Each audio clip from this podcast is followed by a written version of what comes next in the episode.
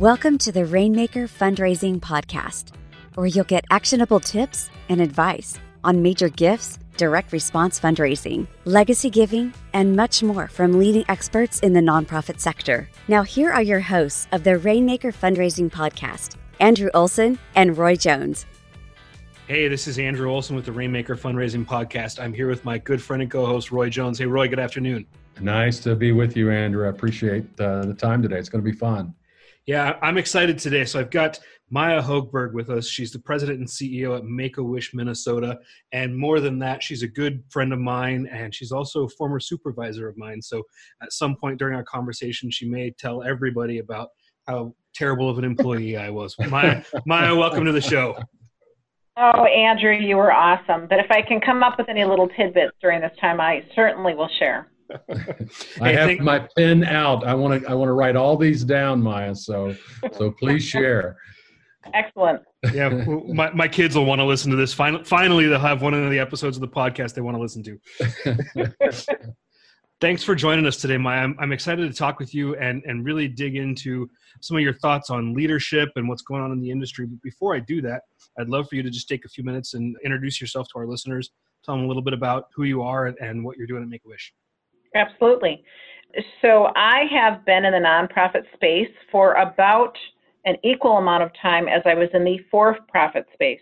So I started out of college working for Aveda, hair and skincare manufacturer, and a very entrepreneurial company. Worked for Campbell Mathune Advertising for 13 years, took a break to stay home with kids, and reemerged in the nonprofit sector at Gillette Children's Specialty Healthcare, where I worked with Andrew, my most awesome annual giving person ever, and then worked for Fairview Health Services for about 6 years, and then I've been at Make-A-Wish as the president and CEO for the last 4. Make-A-Wish serves the needs of critically ill kids, and my chapter covers the state of Minnesota. I have 59 other colleagues in the United States, Guam and Puerto Rico, who are great resources for me, and together we grant about 17,000 wishes each year for kids with critical illnesses, and so that's an amazing mission to be a part of. That's awesome. All right, let's jump into this. So one of the things that I wanted to get your input on, because when you were at Gillette and at Fairview, you were primarily in a role on the philanthropy side of the business for them. But now at Make-A-Wish, you're running the entire organization. So I'm curious to know, what are the biggest challenges or learnings that you glean moving from a role that was primarily development and philanthropy focused to leading an entire organization now? Yeah, so the buck really stops with me, and sometimes that's a great thing, and sometimes that's a challenging thing. So being in charge of everything, even things that you may not have as much interest in or affinity for. So things like legal, IT, HR, everything now rests with you. You know, if there are complaints from families or donors, those fall on you. And while they're rare, you're the one who has the final word on some of those things. So that can prove interesting, but it can also prove challenging. The other big change for me is really leading the board. So I did that at the Fairview Foundation, but I also have done a lot more of that here. And that's ever-changing. So it's a group of people that have varied skills and varied needs. I try to ensure that the board members feel like partners in their role. So it's not just, what can I extract from them, their time, their money, their connections, but instead, what is it that they are most interested in, most connected with? What do they feel is most valuable? And I try and create a relationship. So each year I sit down for what I call my most caffeinated 6 weeks of the year and sit down and do a partnership agreement for the coming year with my board members. I currently have 21 board members. And so that's really about how do we create the partnership so that it's mutually beneficial for the coming year. And that has been a big change too. So when you're in charge and when you're leading the board, that's what takes up a lot of your time. So I'm curious, that partnership agreement, is that something you do individually with each board member, or is that a group activity? Nope, I do it individually. So I meet them for breakfast, for lunch, for coffee, at their office, at their home, wherever they want, because it's really my time to get to know them better, to understand their motivations, to see what may have gone right or wrong in the previous year, and to kind of set the tone for the coming year. Huh. That's interesting. I know, Roy, I don't see that a lot in other organizations. Do you? Well, you try to, and I think it's very commendable, Maya, that you're giving board members that kind of attention and making it a real priority. How many of them help you in the development side of things? You know, that's kind of the area of the world I run in these days. Are there board members that help you ask or solicit others for support? So I would say 100% of them help us, but they help in various ways. We have some board members who are real comfortable being connectors. I would say very few of them actually want to be involved in the ask, even when we explain you're talking about your passion for the mission and what we do. We will do the hard and heavy lifting for you. But I would say 100% of them, and we require that. We set our give-get expectations before they even start and join the board. So all of them support, but they support in various ways. They may be more involved with events. They may be involved as ambassadors speaking on behalf of our mission. They may work directly with kids. They may be on a committee. So we provide them a variety of ways that they can be involved with our mission. I want to ask something that we didn't talk about earlier, but I think it's an important thing to talk about. When it comes to inviting new board members into your organization, I think oftentimes, especially at smaller organizations, we sort of have this mentality of like, well, we'll take whoever we can get, right? Talk to us a little bit about how you approach sourcing candidates for your board and what kind of qualities and characteristics you look for. Yes.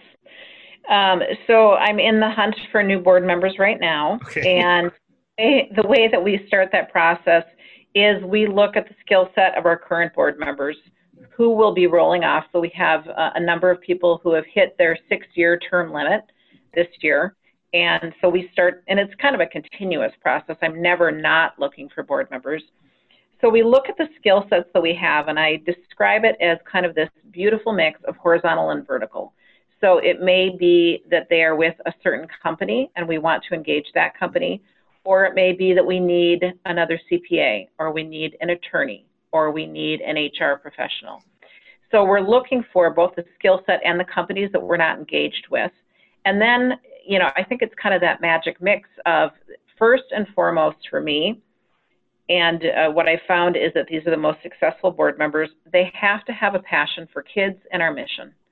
They don't have to want to do 5 wishes personally each year, but they have to have some kind of connection that says kids are important.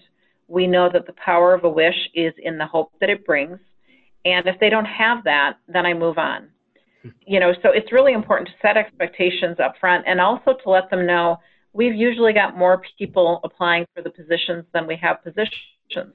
So you may not get it, and if you're hungry for it, you can apply again next year. But we don't just take anyone who comes along. We try to cast a very, you know, kind of wide net to get the best people that are on our board. Smart. I'm curious from a personal perspective, what's been the most challenging aspect of the work that you've done over the last couple of years, or where do you feel like you've learned and grown the most as you took over the leadership of Make-A-Wish? It's been the surprises, the constant change that have really kept me on my toes for the last 4 years.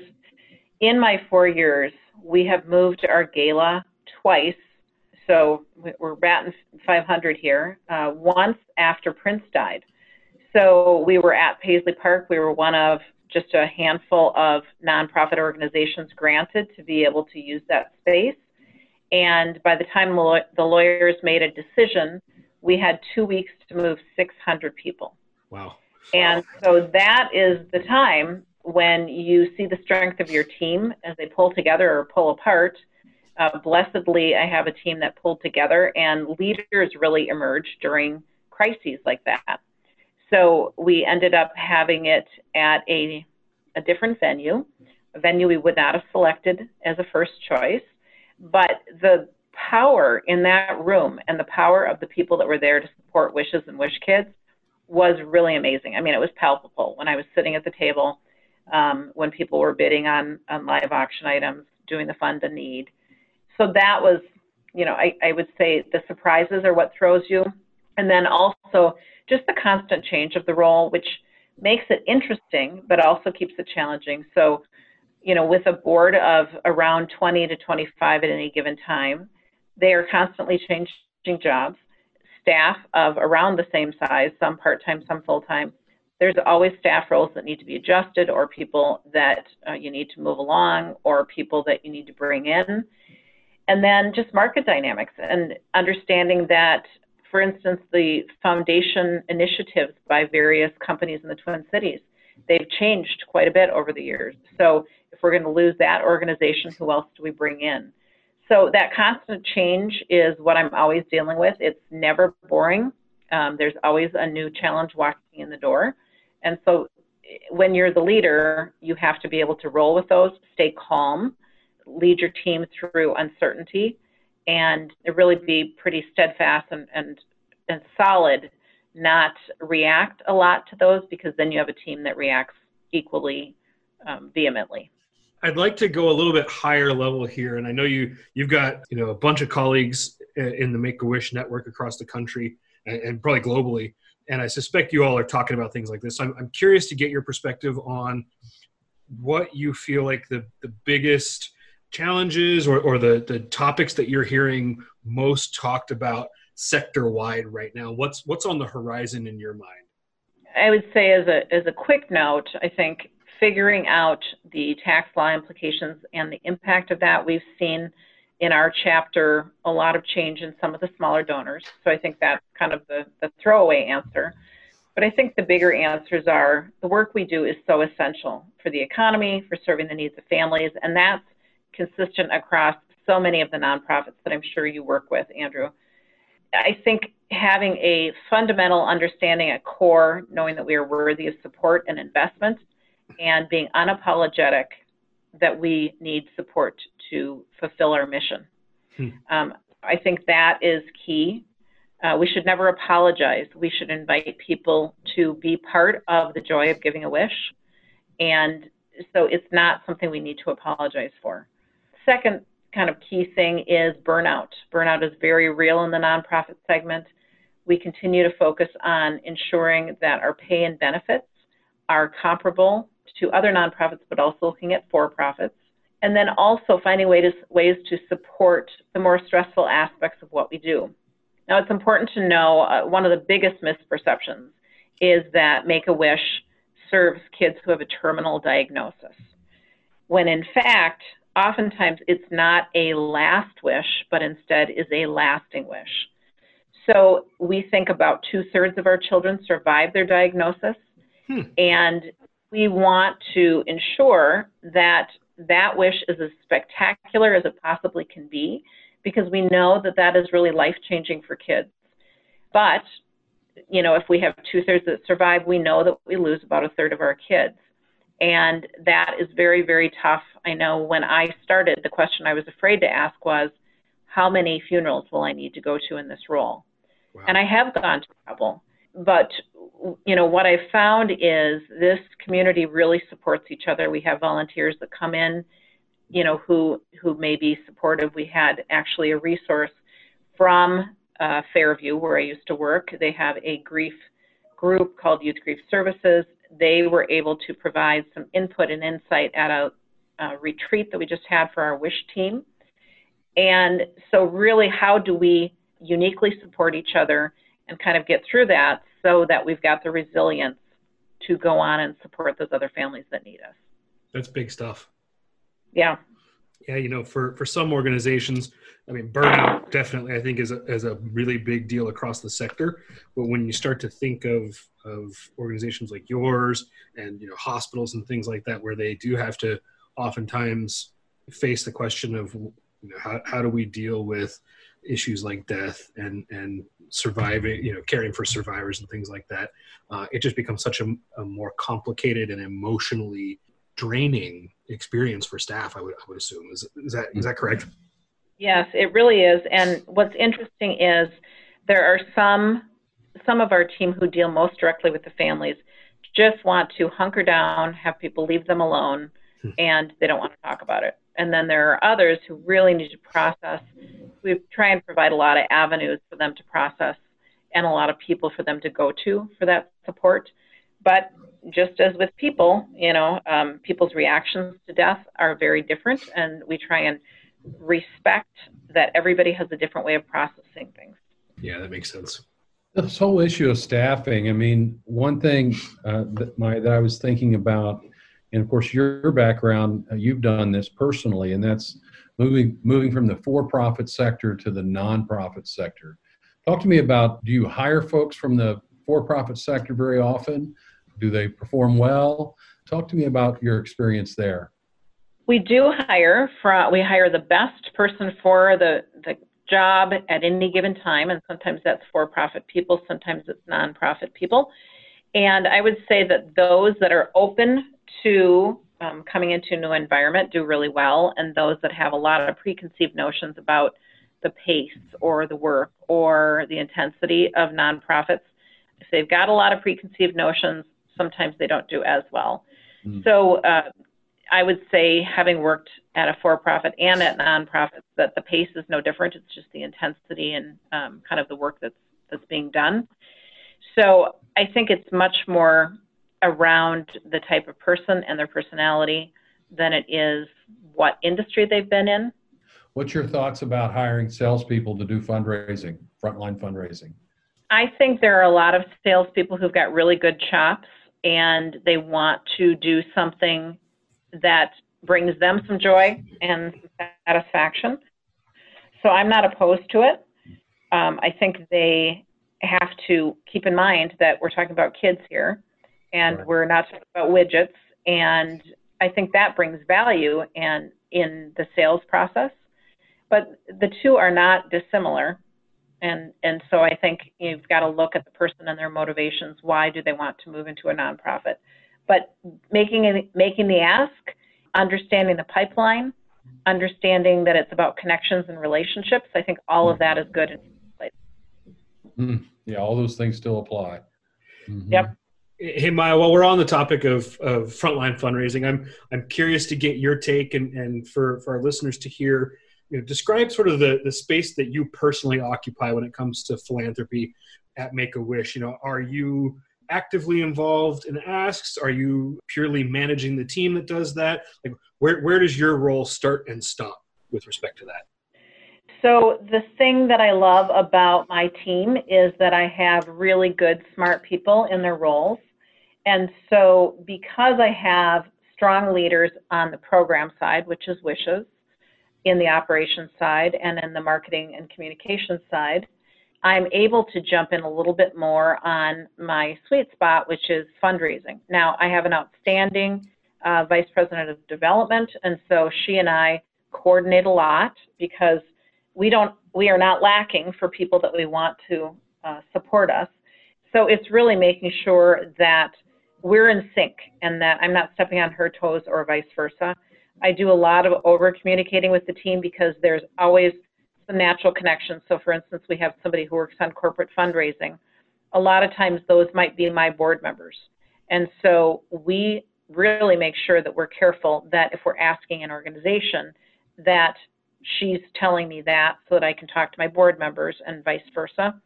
We do a lot of sharing of that. I spend a fair amount of time doing fundraising. We're raising money for our gala right now, and so it's kind of prime season for us. And a lot of that I do with board members. So it might, I've got 21 board members. There's an expectation of their giving, but they are opening doors for us to their organizations. I also have a portfolio of major gift donors, and so I work with them. So it's always kind of that, making sure that I've got my foot in that, I like that, I enjoy that, but not ignoring the rest of the pieces of the business. So I'm usually in flux, doing more than one thing at a time. The life of a CEO, right? There's never a dull moment. Never, no. Hey, I want to shift gears a little bit and talk about something that's maybe a little weightier, and that's this issue of diversity, equity, and inclusion in the nonprofit sector. And I think, these are issues that Roy and I have had a couple of conversations about. We've had other folks on the podcast talking about it. And it seems like there's a continued interest and a greater need for discussion around this topic. And I'm curious to get your perspective on what you think our sector is doing well in that space, and where you think that there are still, significant needs for improvement. So I'll talk a little bit about our Make-A-Wish chapter first. Okay. We've made a number of improvements in the area. We do have a diversity and inclusion task force internally, and we have one of our members on our national Make-A-Wish America task force. We have a equitable group of children across the state. So we cover all geographies, all cultures, all colors, all languages, and we're very proud of that. We want to make sure that a wish is a wish is a wish, and it does not matter where you live or where you came from or what part of the cities you live in or what language you speak. We always want to make sure that we have a number of groups that support those kids. So our staff, if you look at our staff, we have a diverse staff that's on par with the diversity of Minnesota. As you know, in Minnesota, we tend to not be as diverse as some of the other states. We also have 3 bilingual team members, so that helps a tremendous amount with our Spanish-speaking families. We also have a former Wish kid on staff, so she got a Wish when she was living in South Dakota growing up, and so that really adds an element of understanding that I think is great. We have volunteers that are from all different walks of life and can help us. We have specific people who help with our Somali and Hmong Wish kids and their families. The places where we have some challenges are geographic diversity. So we execute wishes by sending teams of 2 or 3 volunteers to usually a wish child's home to suss out what the child's wish is. Underlined child's wish, we want to make sure that it's the child's wish, not mom's or dad's. And so sometimes we have trouble getting to the Arrowhead, or we might have trouble getting to southwestern Minnesota. So we work actually across state lines with our South and North Dakota chapters, as well as Wisconsin and Iowa. We have a little bit of sometimes the harder languages to find translators for or volunteers for. So we had, for instance, a child who spoke Russian in Rochester, and that one took a little bit longer. And then we also have some challenges with nonverbal kids. So I think sometimes when people talk about diversity, equity, and inclusion, they only talk about someone's skin color or where they are from or what language they speak. So differently abled kids, we're really working on increasing the volunteer understanding of those kids and how they might select a wish. So we're really doing a lot with that. From a board diversity standpoint, that one has been challenging, but we've got some really great people on board teed up to join in the future that represent not only cultural differences, but also gender identity and socioeconomic backgrounds as well. So, there's always work to be done. As far as the segment as a whole, I do a lot of networking with other CEOs of nonprofits, and I think we all face the same challenges, and there's always the danger of treating someone like a unicorn. This person works for a big company and they have a certain skin color, and, we're going to take their word as representing the entire universe of that group of people. And I think that's very dangerous. One person cannot speak for everyone. And so we're trying to get more input from volunteers, from wish families, from all of those kinds of things to kind of round out our understanding of how we can be more culturally sensitive. Super helpful. Thank you. So we're just approaching our time limit here together today, but one last question for you before we let you go, and that is, what are you most excited about? Like, when you think of the next couple of years for the organization and the sector as a whole, what excites you? I love the fact that we are creating hope for kids. So a wish, some people think a wish is just, a sweet little 8-year-old child with cancer who goes to Disney. And we do treat sweet little 8-year-old kids with cancer who go to Disney, but it's so much more than that. And it's so more varied than that. So what we know is that a wish is not just a single trip or a shopping spree at Mall of America. It's, in fact, something that can change the trajectory of a child's life. So we have more research that's coming out every day. We had one study that came to us looking at kids who received wishes and those who did not. And the kids who received wishes had significantly decreased medical hospitalization costs in the year following their wish. So it's really something that creates almost life-changing outcomes for people. We have a wish kid who had osteosarcoma when she was a teen, and her experience with the wish and with the hospitalization inspired her to become a physician, and she's now a medical advisor for us for the chapter for Minnesota, and she works at St. Paul Children's in the same unit where she was treated with some of the same nurses. Wow. We also had a young man who grew up near me in South Minneapolis watching the planes go over and wanted to be a pilot for the day. And so he was inspired, never thought he could become a pilot, but after that wish went on and is now a pilot for Delta. So these are long-term impacts for kids. So that is really exciting. And, more and more research is telling us that it's not just a nice to have, but it actually changes kids' lives. And then we also have the 40th anniversary of Make-A-Wish coming up. So we started nationally in 1980. And so we'll be celebrating on April 29th with Disney.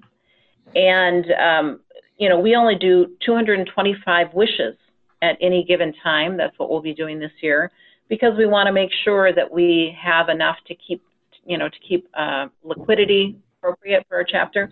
But we know there's 450 wish kids in Minnesota that could qualify. So I think this gives us a platform to really move forward and say to people, come be part of us, be a volunteer, support us, have your organization support us. So I think that is really exciting as well. Yeah, that is exciting. I'm fascinated by this outcomes data that you're talking about, because I've never heard before you shared it that a child who experiences a wish opportunity, that it actually positively impacts their medical condition and their length of stay and those kind of things. I mean, that's the kind of data, as I'm thinking about how we talk to donors and how we prove our value as organizations, right, and as fundraisers, I would have thought up until an hour ago that the value that you propose to a donor is, we're going to grant these wishes and it's going to be a great experience for these children, and you can go home or go to bed tonight knowing that you did this and it made a positive impact on that child's emotional well-being. Not even thinking that, hey, some of the outcomes data that we might see would lead us to believe that it might also have a physical implication, which is just fascinating to me. Yeah. And, there's more data being done, and it's not something that Make-A-Wish is sponsoring, but there's data being done just looking at what we know anecdotally when parents say, my child went on this wish and they're actually feeling better. Or, even the first wish, which was Chris Gracious's wish down in Arizona, and he had leukemia, and his mom and a few friends got together and put together this experience for him to be an Arizona State police officer. He got to ride in a helicopter. He got to go on a chase. He got a miniature uniform. And when she took him back to the doctor on Monday, the doctor said, I didn't think he'd be here. Now, Chris did die, but it shows the power of kids having something to look forward to and families being together and celebrating together. And I think that is the power of Make-A-Wish. That's awesome. Maya, thank you for being here today. Thanks for sharing with us your insights and observations on the sector and on Make-A-Wish. If somebody wants to get in touch with you, has questions, or wants to follow up, what's the best way for somebody to get in touch? Send me an email, mhogberg, Hogberg, @mn.wish.org. Awesome. Thanks again for being here with us. Really appreciate it. Thank you. Thank you for joining us for this episode of the Rainmaker Fundraising Podcast, brought to you exclusively by Newport One. Newport One can make a difference in your fundraising so that you can change the world. You can always reach us at podcast@newportone.com. Please take a moment to rate this episode on iTunes or your favorite podcast platform. When you rate this episode, It will help more nonprofit leaders just like you to help find us and get the information that they need to raise more funds for their organization. Thanks again for listening today.